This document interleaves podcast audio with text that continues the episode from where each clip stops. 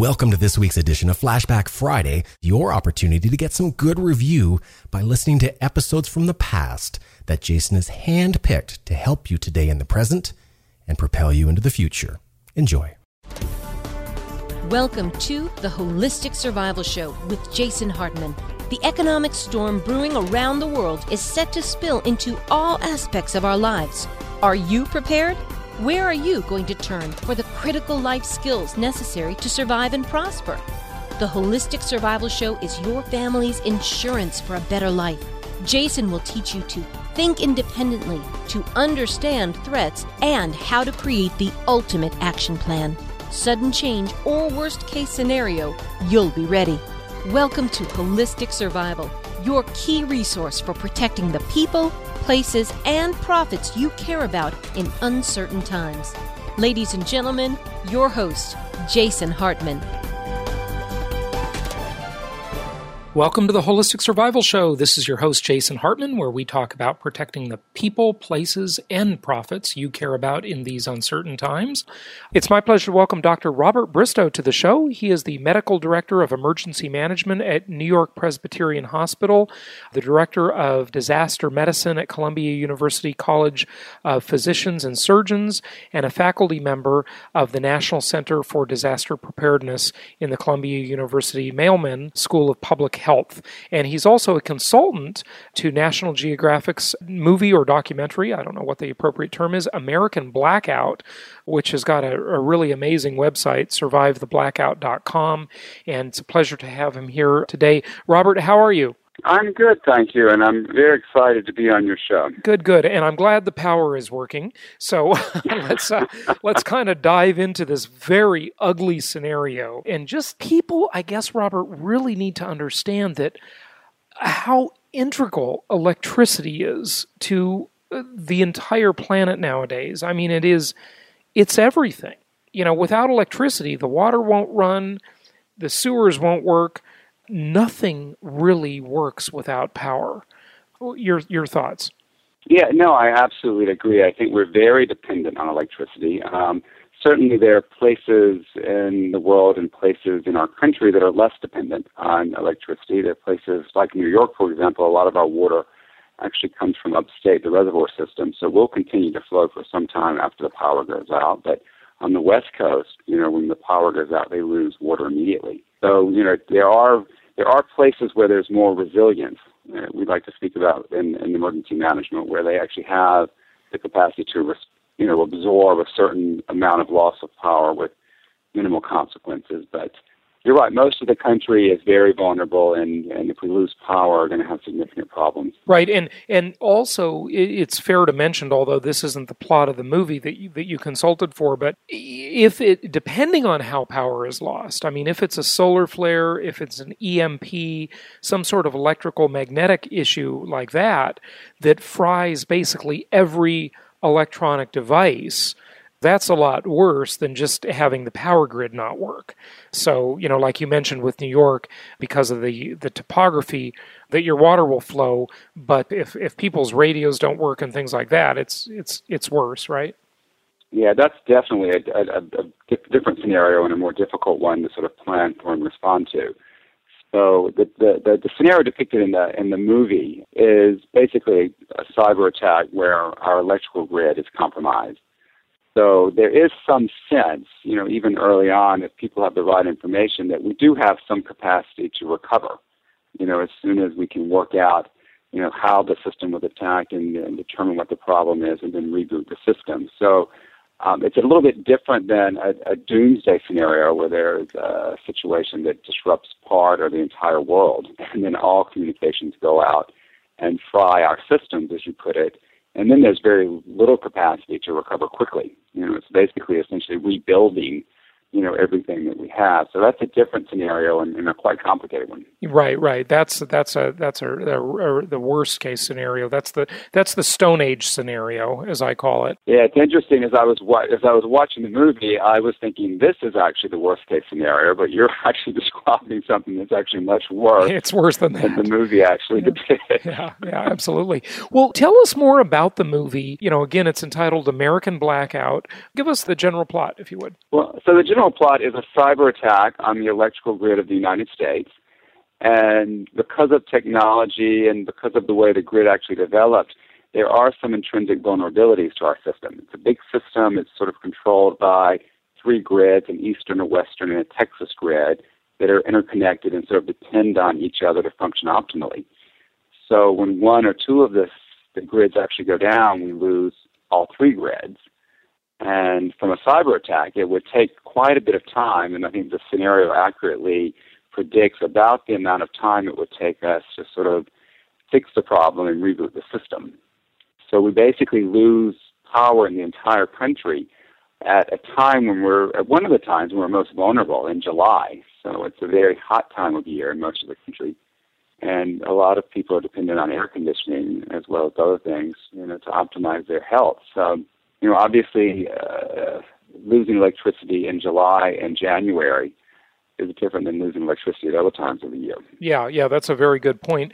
Well, how does a cyber attack work and i don't know if you this is not your field you're a doctor you deal on the emergency management side but I, I, mean i don't understand i mean how can someone in say the ukraine initiate a cyber attack against the us i mean what do they do to do that do they go to a website for a utility uh, you know an electric utility company and hack it somehow or what what really happens i don't understand Again, the mechanics of that yeah i'm an expert yeah, I'm an expert in emergency management, so that might be a better question to someone that actually better understands the the systems that actually drive our electrical grids. But what I do understand and know is that all of the grids are run by computers, right? So it's a very complicated system that's based in three specific areas that are run by computers. And so what what what happened is, and they're also vary. you know, there there are enormous security systems in place that don't allow people to access the actual computer technology that's running the grids or the computer program that's running the grid. So the scenario actually is some very smart, gifted, you know, computer person that's that has determined a way or come up with a way to actually penetrate all of those securities in place and inject something like a virus or a worm into the computer program that's running the grid and then what that would do is it would cause an automatic shutdown of the actual grid, right? Once the system is aware that it's been then it's been violated, that the securities have been violated, and that the systems aren't aren't functioning optimally, it sort of triggers a shutdown of the grid. So it, you know, it, it's it's there are a lot of unknowns. You know, does that technology exist? Is there someone that's bright enough to be able to penetrate the safeguards we have in place? And we sort of call this scenario a low risk, high impact, right? Because what we think we know is that it's very unlikely that someone can do that, particularly from a place like the Ukraine. But if in fact someone does develop the capability to do that, it will certainly have a tremendous impact on a, on the country.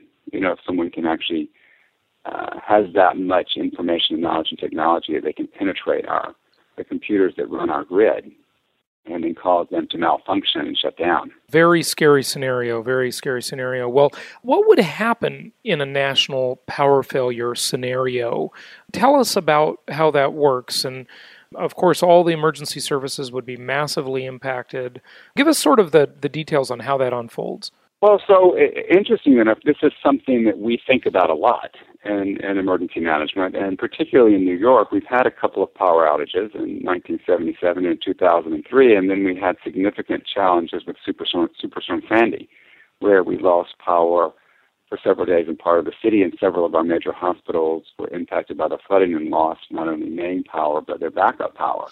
So this is something we've been thinking about for a long time, and what we've done is sort of develop the ability to sort of sustain our services, you know, from a hospital and city perspective to the best of our ability for a minimum of 96 hours and possibly longer. Hospitals actually are now required uh, through the Joint Commission, which is a body that regulates hospitals and accredits them, to demonstrate that they have that in a blackout scenario or other major scenarios that would impact the community, we have the ability to be self-sufficient for up to 96 hours meaning we can generate our own electricity, our food, our water, our medical supplies to continue to take care of our patients and staff and respond to the event. And most of us have actually tried to go beyond that 96 hour mark, particularly in areas that have been affected by disasters, to sort of optimize our services. So the city, again, we work very closely with the Office of Emergency Management in New York City, the New York City Department of Health, Greater New York Hospital Association, which represents the interests of the majority of hospitals in the New York City area, and uh, the government, the State Department of Health, as well as the federal government, primarily the uh, the Assistant Secretary of Preparedness and Response. And so we do joint planning. Money flows in and out of the, of the system to sort of help us, you know, prepare and meet some of our identified goals. So at least in a few a few days into the blackout, you know, things we would probably have enough support based on our pre-planning, pre-positioning of resources sort of maintain most of the services and to provide people with what they need. You know, if we go into week two, then you know most of our planning hasn't reached quite that far, so we would have significant challenges. You know, thinking about how to provide people with again just basic things like food and water and a cool place to to rest. So on some levels, we're really prepared, and uh, some would argue that we may be over prepared. You know, as we're as we're thinking about these catastrophic events that could impact us. Um, but my real concern is that I think hospitals and governments are really doing their best. Uh, my concern is that the community and individuals aren't doing what they could be doing. If um, I think there needs to be some awareness within the community, and I hope this will come through in the movie, that in a catastrophic catastrophic event like a national blackout, you know, obviously there will be some resources that are available for people, but there are limitations on their resources, particularly as time progresses. So, the, the, to the extent that you know individuals and families can do some pre-planning, come up with their own uh, plans of how they would take care of themselves and their loved ones, and even more importantly, communities. How communities could sort of come together and do some joint planning, identify resources they have in their community, that would support them. So they could build some resilience within, you know, the individuals, the families, and communities that would allow them to actually better weather the storm without needing outside assistance. The more people that can sort of be self-sufficient during a 10-day blackout, the less strain and demand there is on the system that's trying to respond. Yeah, you know, that's an absolutely important point that I just want to reiterate. Some might say, although they'd be they'd be you know way off base, that the concept of survivalism is a selfish concept. No, it's right. actually a very very selfless concept because if you can take care of yourself and you won't become a strain on the system, you leave an opening for other people to get help. And if everybody just adopts that mentality, I mean, God, you look at the Mormons, and if you were in Utah in a disaster, gosh, you'd probably fare pretty darn well. It'd hardly be any inconvenience at all because everybody's so prepared, you know, and, and they're not a strain on the system. And the, the best thing you can, you know, it's kind of like the old saying the best thing you can do for the poor is to not be one of them you know, and, and or to help them not be one of them. Well, right? well, that's the second best thing. You that's the second best thing. But the first thing you got to do is just take care of your own needs, so you don't you don't you don't take from the the the collective, and the collective can afford to to serve somebody else. Uh, so anyway, yeah, there's actually a very interesting. I think my favorite plot uh, and character arc in the movie that revolves around a prepper in Colorado who's obviously done everything he needs to do to prepare for exactly the event at hand. The problem is he's done it independently in isolation without involving the community. And as as you see as the movie progresses, his even though he's well prepared, since he hasn't involved the community, the community begins to encroach on him. Right.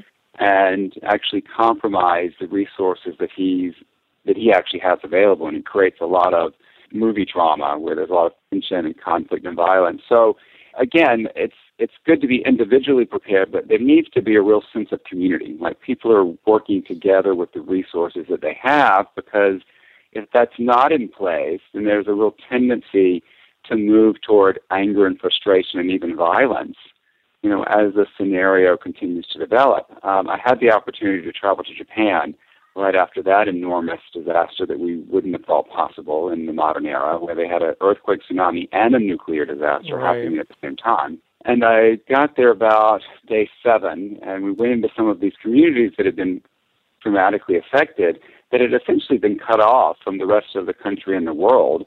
And they were actually doing okay. They had, they had there was enough sense of community. They had been anticipating a similar type of disaster that are not quite the proportion that they were experiencing.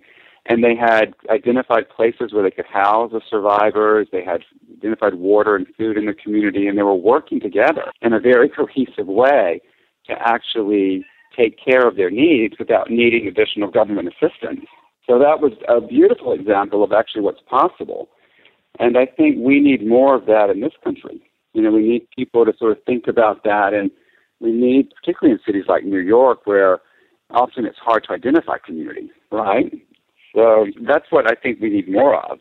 And I hope that the movie will sort of move the needle a little bit so that people begin to think, wow, you know, this might be possible and, you know, what can I do?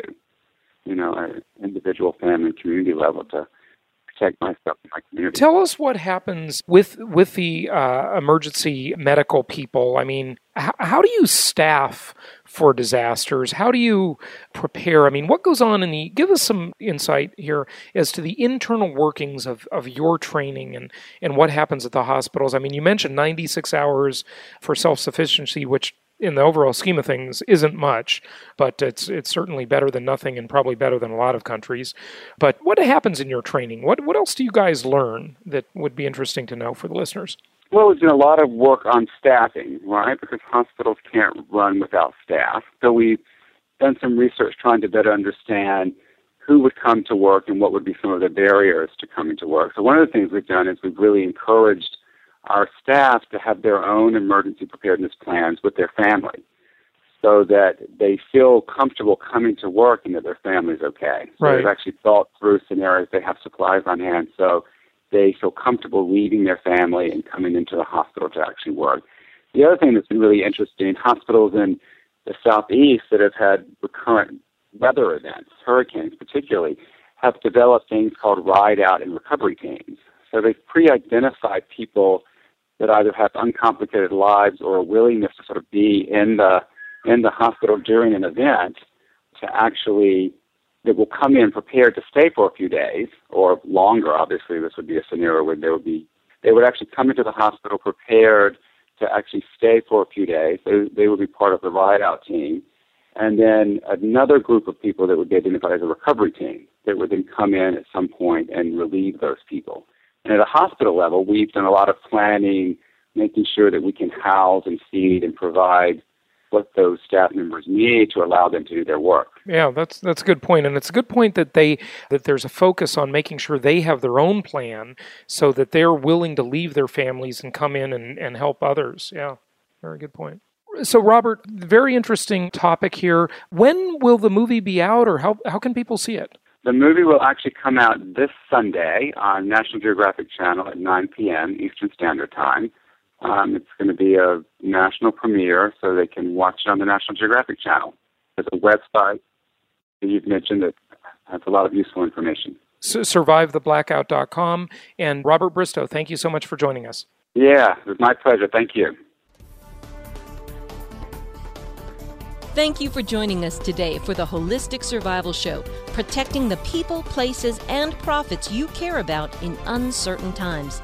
Be sure to listen to our Creating Wealth show, which focuses on exploiting the financial and wealth creation opportunities in today's economy. Learn more at www.jasonhartman.com or search Jason Hartman on iTunes. This show is produced by the Hartman Media Company, offering very general guidelines and information. Opinions of guests are their own, and none of the content should be considered individual advice. If you require personalized advice, please consult an appropriate professional. Information deemed reliable, but not guaranteed.